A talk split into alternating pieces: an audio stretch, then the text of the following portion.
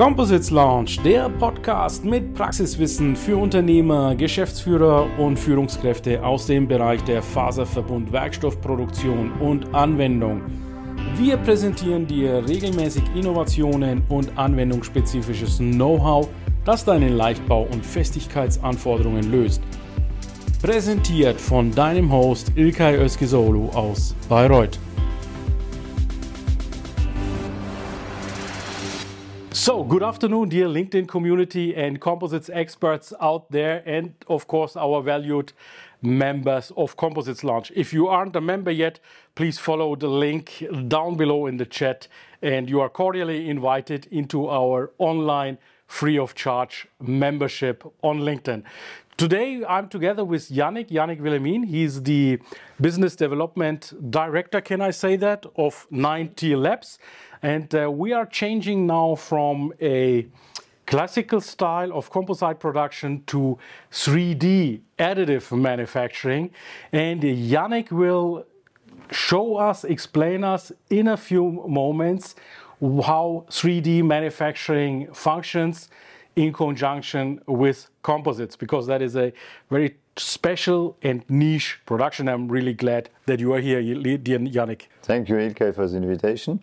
And let's start about speaking about 3D printing, additive manufacturing, and yes. how we approach it. First of all, uh, 3D printing, how did it uh, start and what type of fibers do you use in the 3D production? Sure. So basically, I myself see that composite manufacturing was always 3D mm-hmm. because we always actually adapt some layers mm-hmm. and then we stack them, consolidate them, etc. So we just approach it with a more automated way. Right. We use thermoplastics in our case, mm-hmm. so it's only thermoplastic matrices. Fibers are actually free. Mm-hmm. Most of the demand is composites. We also use glass, basalt. Mm-hmm. Sometimes we could use natural, but it's not easy to use with high performance thermoplastics yeah. because they are too high in temperature. Mm-hmm. So you have a few parts here. Maybe let's run quickly through this before we move to your exciting new motorbicycle uh, application. Sure. Now, so in general, in terms of parts, how we approach it, of course, we design the parts in a digital way. Mm-hmm. We plug it in simulation, we validate it in uh, commercial FEA systems, and then we send a code to a machine, to a 3D printer, mm-hmm. which is then laying down the material very efficiently, mm-hmm. automated, wasteless, so that you see here, it's a preform, mm-hmm. so it's really layer by layer. We can decide where to put fibers very accurately and where not to put fibers because it would be not efficient from an engineering point of view and from a cost point of view. Mm-hmm. Then, of course, we are very free. We do hybrid processing, so we can mix preforms with even organosheets, so more known materials to really bring the best out of different worlds. We co-consolidate everything and get very strong parts like this one. And this is a good, actually, bridge to the motorbike, as you were saying, because this is part of a suspension rocker link. Mm-hmm. okay, so the final one, this is also from our organo sheet, as uh, I think so, right? This so this is typically the part I'm showing here. The final part is actually made out of these four layers. Oh, it's two, four layers. Okay. Two printed preforms. Mm-hmm which are then stacked together and co-molded in one shot. And so we bring that, which is still flat. There is metal inserts brought in, reshaping in three directions mm-hmm. in a mold, in a metal mold in this case, because we're going to serial part manufacturing, and it comes out 30 minutes later, like this. So we really steer the fiber in the third direction, and this goes on a race motorbike very strong, but very light. Yeah, Correct. So we are here 40% lighter than the aluminum part, which is currently on the motorbike. Same mechanical strength. Obviously, we had to pass the same tests, mm-hmm. and also being cost competitive here. What part do you have also on this table? What other parts? So, beside many other projects, we also showed a watch which we are working on with Oris, a Swiss manufacturing brand of luxury watches. It came out in Geneva. Here we're doing obviously only the casing because all other parts would be way too small. But on the casing, it was an interesting work to really steer the fiber in a round way around the watch and having a few thousand parts made. So it seems to me that composites is moving slowly into fashion and the lifestyle industry.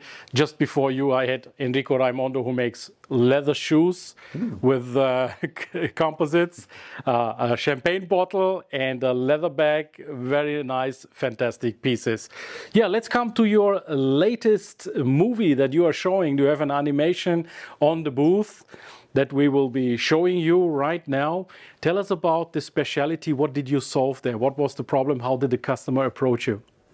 Okay, so I mean, on the movie, we have different projects, of course. So, as Ilkay was saying, we see a lot of composites innovations in luxury leisure because it's fast paced. We can enter quickly and prove that we can add value. Of course, in the background, as you see in the movie, there is also aerospace, a big field for composites since a long time. But it takes longer to enter because it's certified. So we are all working on those applications. We too. But um, it will take some years before it really flies. So that's why it's nice to compensate those two markets. And all those markets are reflected in this movie you see on our booth. So it's all about, of course, cycling, motorbikes, sports car, premium cars to enter the automotive world. And of course, flying devices going from traditional aerospace. We see a lot of eVTOLs at JEC. Mm-hmm. And I guess all these topics, we try to merge the innovation where it really makes sense. Thank you, dear Yannick, for this movie. It was an excellent uh, application that you showed to us. Ready for an espresso on your booth, and why is the espresso so important at your booth? I guess last year we had the first chance to have a bigger booth. We thought about the setup and welcoming people is part of being there in physical. So we chose because one of our Italian founder he loves espresso, he loves coffee, good coffee. So we brought a special barista, an expert barista, and obviously, beside our innovation, we are also famous here at JEC for our good espresso. Ilkay is a good customer for us on the espresso side. I love it. and I hope that next year again we will meet each other here at JEC with good espresso and more innovation. Absolutely. Thank you, Yannick, for the insights. Let's have a grab a espresso. Der Composites Launch Podcast gefällt dir? Dann empfehle diesen bitte weiter. Du willst noch mehr Tipps zu Composites oder Sichtbarkeit in LinkedIn? Vernetze dich mit Ilkay Özki auf LinkedIn und trete der exklusiven LinkedIn-Gruppe Composites Launch bei. Dort wirst du dich mit Gleichgesinnten über die neuesten Technologietrends austauschen. Tschüss und auf Wiedersehen!